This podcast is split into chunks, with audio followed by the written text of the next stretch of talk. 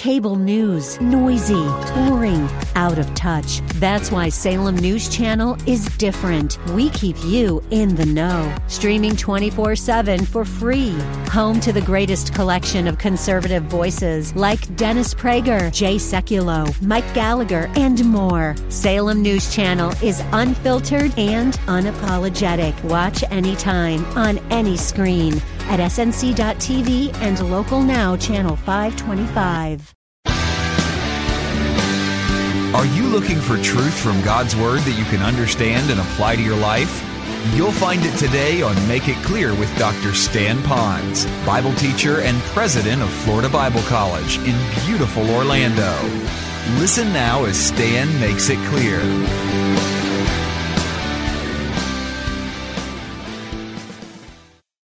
and resurrection of Christ, at least in information, not in truth, because he is God. But now you have erected for other people who might embrace that, and they think they're on a heavenly trip. The only problem is they're on a heavenly trip to hell because that's not the truth.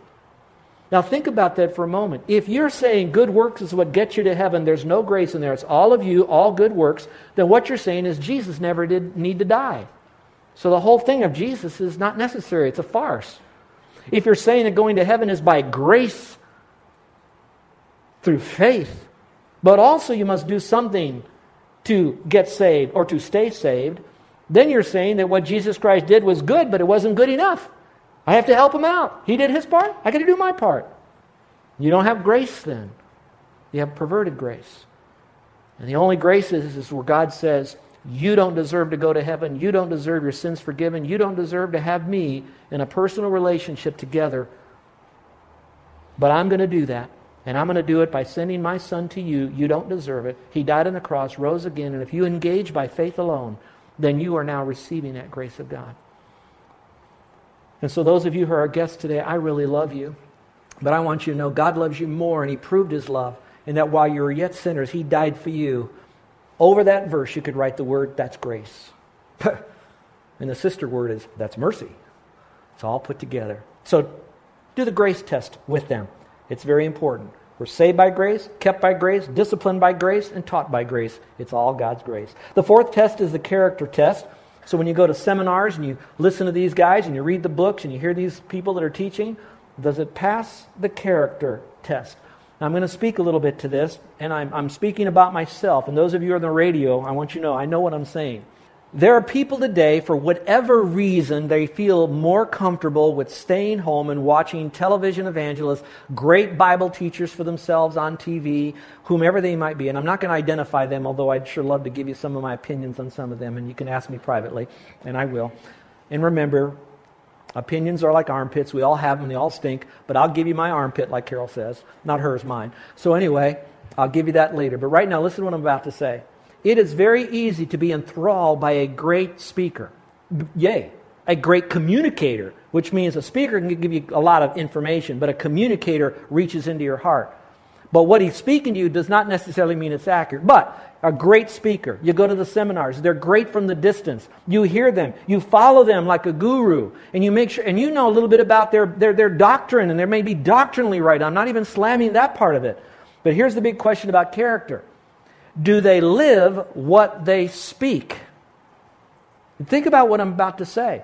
You can be a great communicator of truth and we might be able to receive it, but there is especially power when someone is modeling the message. The great tragedy today is that we don't always see that these guys live what they preach and teach. So now what happens is we're probably as, as enthralled by it. The better the communicator, the more we'll listen to them instead of how true of their life do they live to that message that is doctrinally straight. So let me just encourage you to do the character test, find out a little bit about them. It's very important that we do that. There's one man that's on television now. His past, some 20 years ago, he left his wife, married a secretary. You'd have to know them to know that. You don't see that on television. He stole the name of a church that was in his community, and now he names his church after that. And another church basically had to change their name and fold up after it was a thriving church because he just sucked that name away from them. All the property that, that's owned is not owned anything by the church nor denomination. It's all owned by him. So he owns millions of dollars worth of property that people have given to. That's now his. He raised money for a school, but instead of doing that, he put it towards the radio and television ministry. doesn't believe in eternal security, has a skewed view of the nation of Israel and of the Jew, and a whole bunch of other stuff that's in question as well. And so, all I can tell you right now is that you can be a great communicator, but does your character back up what you really believe and preach? The next character, the last one, is a quick one, but it's the edification test. Does what you're being taught by that person through modeling and messaging, does it build up God's people? If they're using God's word, God's word will destroy the sin and the evil, but will also build up the believer. And so, will it really do that? Now, why is it best that you hear from a teacher and test what they have to say? Now, listen to the rest of the verse. It says, Test everything, hold on to what is good. Now, some of you are flipping your paper, and that's okay because I know you want to get on to the other, but listen to this.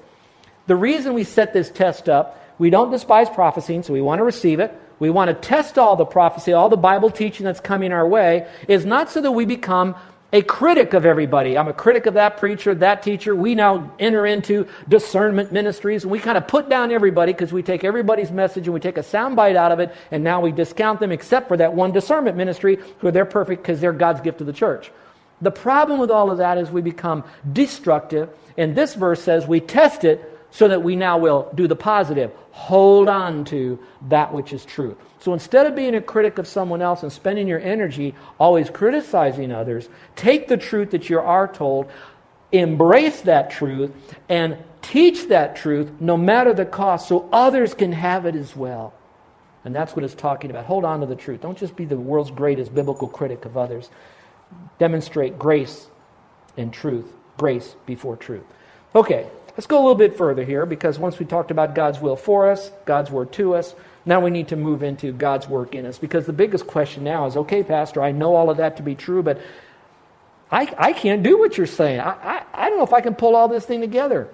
And you're right, you can't. So God has to do it within you. God has to be the one to help you rejoice. God has to be the one to help you to pray unceasingly. God has to be the one to get to thankful for everything. God is the one who's got to remind you of the Spirit's power and source in your life and why you don't want to quench Him. And God is the one that tells you, you better look at the prophecies that are out there. Don't despise them. You better receive them. But if you're going to do that, you need to test all of this. So He says, you can't do this by yourself. The Spirit of God has to do that.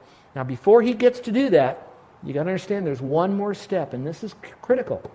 And that is that we have to look at the evil and avoid every kind of evil that's in our life. Now, when I see that phrase, it says here, avoid the evil, avoid all appearance of evil, and all of that, I got thinking about that. And I want to think about some mature Christians, and I'm going to put something before you and see if you think this might be true too. We have over here two columns. We have the column over here that we know absolutely that that is wrong. That is sin. That's a pervert. That's wicked. That's evil. And you might come up with your own ideas what in the Bible would say that is evil, and it's so evil you wouldn't do it. You just know you wouldn't do it. That's in this column over here. Then we have another column over here that we say, this is pretty bad stuff, but, and I'm working on it, and, and I know it's not really good, but I can tolerate it a little bit right here, and as long as nobody else finds out about it, and as I'm walking on I'm a little bit better than I was before, and so now we have this horrible thing over here, and we have this column over here that sins are kind of, kind of bad, but not real bad. The maturing Christian did you catch that phrase? The growing, progressing, maturing Christian is moving the items that they're tolerating over here into the column over here that they're going to avoid. The non maturing Christian recognizes that there are two columns in their life and they're allowing it to be and kind of hoping that this other column that has the kind of mediocre sins will eventually kind of jump over to the I won't do that any longer. This verse doesn't say wait on God and he'll tell you when to avoid sin. Here he says, as a straight command, you've got some stuff in this column. All that stuff has got to be transferred over with one little click, copy, paste into this column right over here, and I have to avoid it.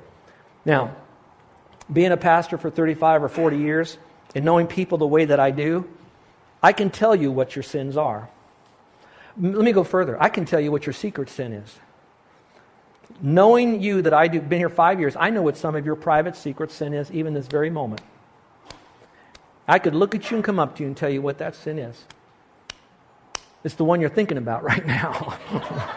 That's all that I know. relax, okay, relax. All right, all right. Now, I know you were chuckling here, and I don't want to chuckle over sin, but I want to ease the tension a little bit, you know. Are y'all okay? Okay.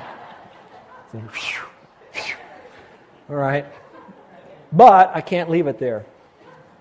That secret sin that you kind of pet and you pray that it doesn't come up on our PowerPoint screen, you know, nobody else finds out about it, that's, the, that's in this column over here, folks. And it's got to go into avoid it in that column. And maybe just one dedicated guy, one dedicated gal in here is going to say, Pastor, I'm going to take it and I'm going to move it today. I, I've got to avoid that. And I want to embrace you. I want to celebrate you. I want to high five you. I want to tell you that you're making the best choice right now, at that moment, for right now, is to take that and put it in another column and change it. But while you do that, maybe I'm one of those hard co- coaches, or maybe I'm what they call a tiger pastor. I don't know. You know, you know what I'm saying if you're following the, the, the newspapers. But I'd like to say, don't let it be one. Why let it be one? Avoid it all, every kind. Some of you say, well, how, how do I do that? Well, the best way to win a boxing match against evil in your life is don't get in the ring. Wherever you are, whatever you do, whatever is part of that sin, for you, you've got to get out of it. If it's a relationship of moral impurity, get rid of it. If it's pornography, don't say you're just looking at the screen. Get rid of it. Whatever it might be, you can't get in the boxing ring with it. Do you have the power to do that? No. But here's what you do have the power to do, and I do too. Here it is. We have the power to choose. We can choose to say no to this, and the greater power source is to say yes to the Holy Spirit. So all I've got to do is to choose. Which go with me in the same passage a little bit further in this. Look what it says here. Because this becomes now the most incredible prayer in this letter that Paul wrote. Here's what he says Now may the God of peace himself sanctify you completely. And then he goes on with a few other things. This is huge. He's just saying, avoid, do all of this stuff. And then it's saying, let the God of peace himself set you apart in all of this. This is, this is incredible that I don't have to do it all by myself. I make the choice, I do the yielding, and then he then takes over. This last Friday, I needed to get a haircut. Carol says I was looking like a wild man of Borneo, and she said, You need to get a haircut, you know. I says, Okay. I tried over and over to get a haircut on Friday, first to try to find one that was open and wasn't too busy and all that. I went back three times to get a haircut. Now I'm going somewhere with this.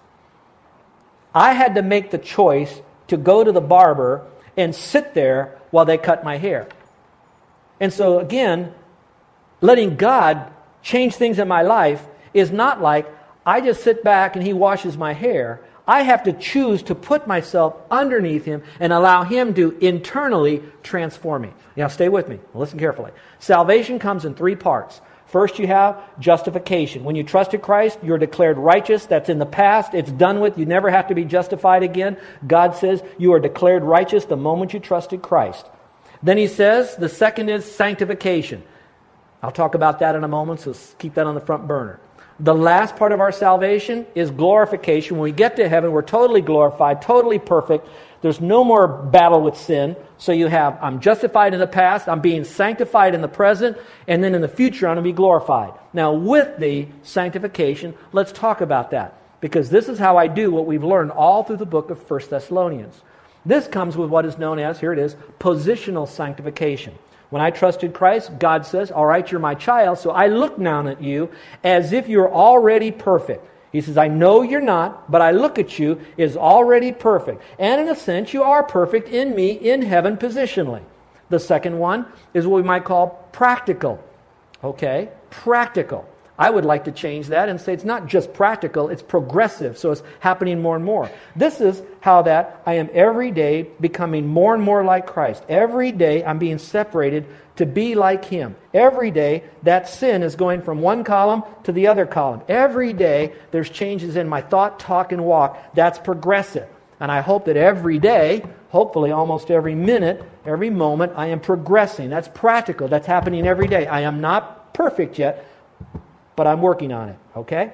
And then the last part of that is something that's even more important. And I like that because it talks about the future, and that's perfect sanctification. That fits under glorification. No longer do I have to allow God to sanctify me. He has now done that. I'm completed. I'm already in heaven with Him.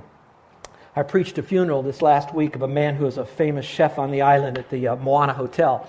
And while I was there, We talked about his salvation experience and all the rest, and how excited he was because after I got done, the funeral director came up and he said, Yeah, I met this guy and he was just a drink. We'd be at the bar all the time. And I thought, Oh, but that was before he trusted Christ. And when he died, those that knew him knew that he forsook all of that, and all he did was to give, to give, to give, to give to other people. That's where you went from positional to progressive to finally perfect sanctification. Well, folks, I want to leave you with something with this book. If you will, look at the very bottom of your outline because you want to see here where it says that He will do it. That's your focus. I don't have to do it, He does it in me. He's faithful, and I'm going to let Him do it. So, what am I going to let God do on the inside out? Look at Monday. On Monday, that's going to start tomorrow, I'd like you to rejoice in God's presence in each place you go. If you go to the beach, you rejoice in the Lord. If you go to work, you rejoice. If you go out for breakfast, you go rejoice in the Lord. If you're with your kids, you rejoice in the Lord. I want you to see His presence in your life every day. Brother Andrew and others talked about practicing the presence of God. Tuesday, pray the first two minutes of every event. You arrive at work, first two minutes you pray. When you get in your car to drive home and face the traffic, take a couple minutes to pray. Start your day. Lord, what do I do? How do I handle this? How do you want me to deal with this? You pray. On Wednesday, give thanks for at least three new things in your life. Could be something very small, could be something very big. But if you start thanking God for something, at least three new things, you start looking at the sovereignty of God and how good He is. Find three things that you can thank Him for. You parents are taught to praise your kids at least three times a day for something they did good to affirm them. Well, I want you to go that and throw it up to God now. What has God done or permitted in your life that you can thank Him for? Number four, Thursday, follow the Spirit's prompting in one selflessly spontaneous way. Is there something you can do for someone else without them knowing that you did it? Spontaneously do something, a random act of goodness for that person. Friday, maybe read a little red chapter of the Bible. Some of you, you need to read the Old Testament. Some of you, you need to read some of the prophets that you can hardly pronounce their names. But read it with your eyes open and for something to apply to your life. Leviticus might be a good place to read. A rich book. It was interesting. I went to my bookshelf on Leviticus, and I have a commentary. Look up here. I have a commentary on Leviticus this thick. I thought, how in the world can anybody find enough stuff in Leviticus to write that much? Someone who can see God in every word in the Bible. Saturday, make a list of the four best things that God has brought to you from His Word. Four truths, four principles. Maybe take out all your notes that you've got from 1 Thessalonians and draw from it a principle that God has given to you, character He's developing in you, principle for a decision that you're about to make. So you go to Him and ask Him, and then thank Him for those truths. Then finally on Sunday, write down the four words. Here it is He will do it. So you don't do it in the flesh. Sanctification is not something you do on the outside. Sanctification is something that happens on the inside as you become like Him. Well, there's a lot more we could be saying about this, but I think it'd be good for us to have a moment with the Lord right now. So with every head bowed and every eye closed. An abundant life is not life made up with health and wealth, but it's a life made up with God in it. A life made up knowing that we're at peace with the Lord. A life that is guiltless. A life that knows that we've been forgiven. Common phrases today a life that we know we're in a good place.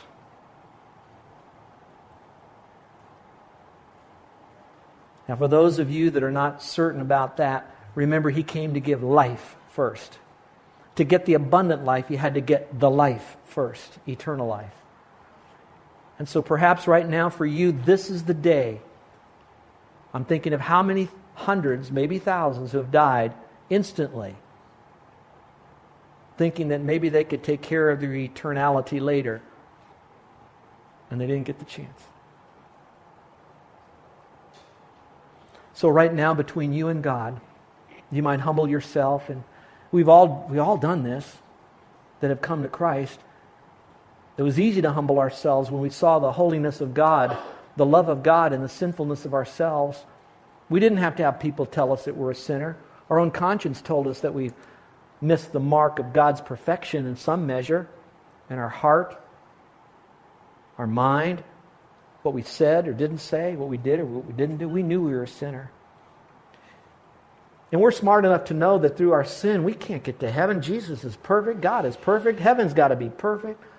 It's the sin that separates us from this holy God. We know that. And maybe we've known it so much that we began to chase what false teachers told us to do. Yes, you're a sinner, so now be good. Yes, you're a sinner. Do some good stuff in the community. Give money to the, the poor people. Or maybe do some religious things. Take communion, join a church, be baptized.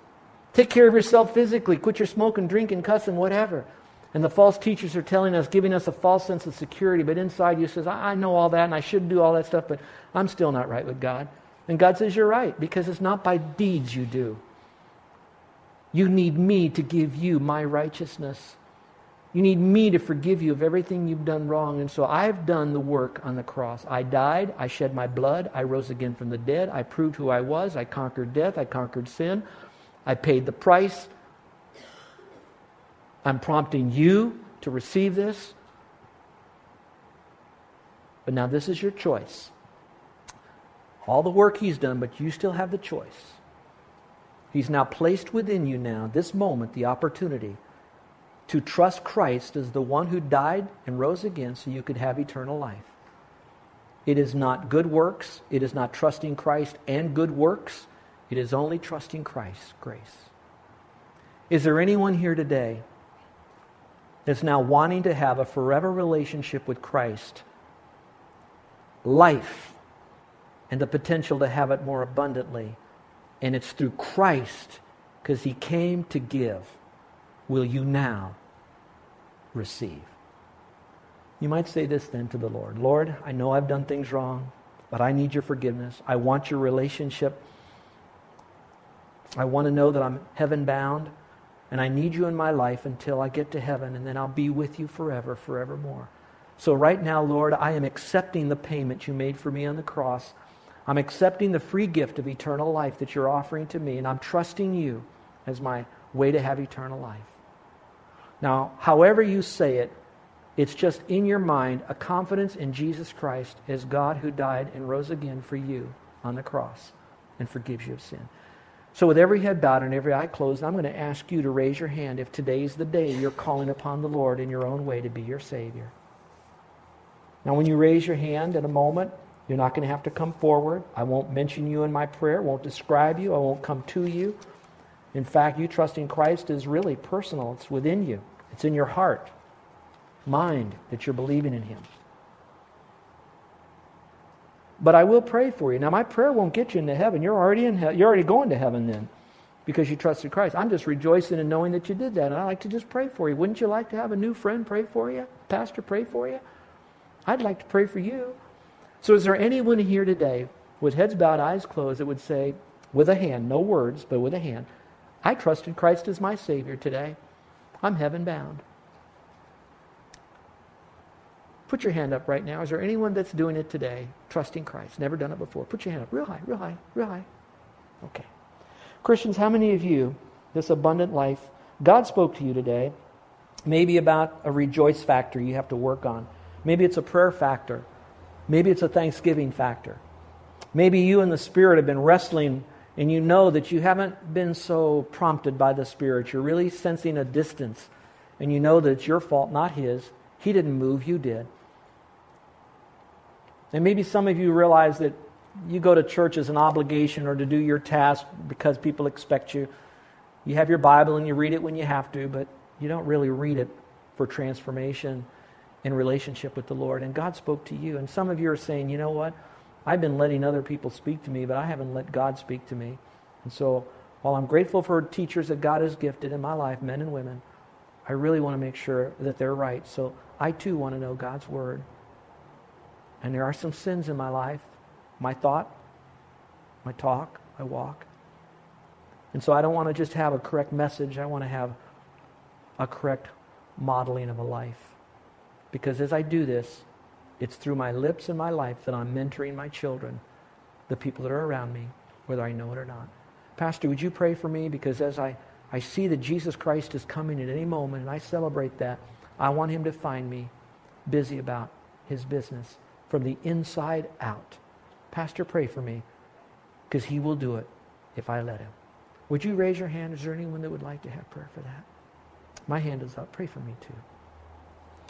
Our gracious Heavenly Father, we go from grace to grace. We grow from, from step to step. So help us, Father. We thank you that you are in our life and that you will do this. And that, Father, that when you do this in our life, others will see it and it'll fulfill the purpose for which we've been called to bring glory and honor to you. In Jesus' name, amen. You're listening to Make It Clear with the teaching of Dr. Stan Ponz, founder of Make It Clear Ministries and president of Florida Bible College in beautiful Orlando, Florida. Make It Clear is dedicated to taking the Word of God with clarity into every person's world. It is the support of listeners like you who make the ministry of Make It Clear possible. You can provide your tax deductible gift to Make It Clear online by going to makeitclear.org or you can mail your gift to Make It Clear. P.O. Box 607901, Orlando, Florida 32860. Thank you for helping us make it clear. If you would like to have Dr. Ponz speak at your church or event, please send us an email at tellmemore at makeitclear.org. Thank you, and remember to make it clear.